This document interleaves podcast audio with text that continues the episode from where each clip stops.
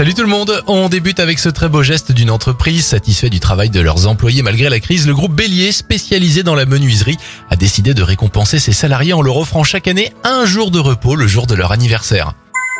Direction la Thaïlande maintenant avec la marine locale qui a sauvé quatre chats sur un bateau en perdition.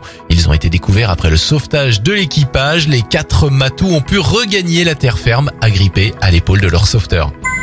On termine avec cette belle initiative du côté de Toulouse afin d'éviter le gaspillage dans les cantines scolaires. La mairie a décidé de revendre à petit prix les plats qui ne sont pas servis aux élèves et de recycler les restes en les réduisant au compost.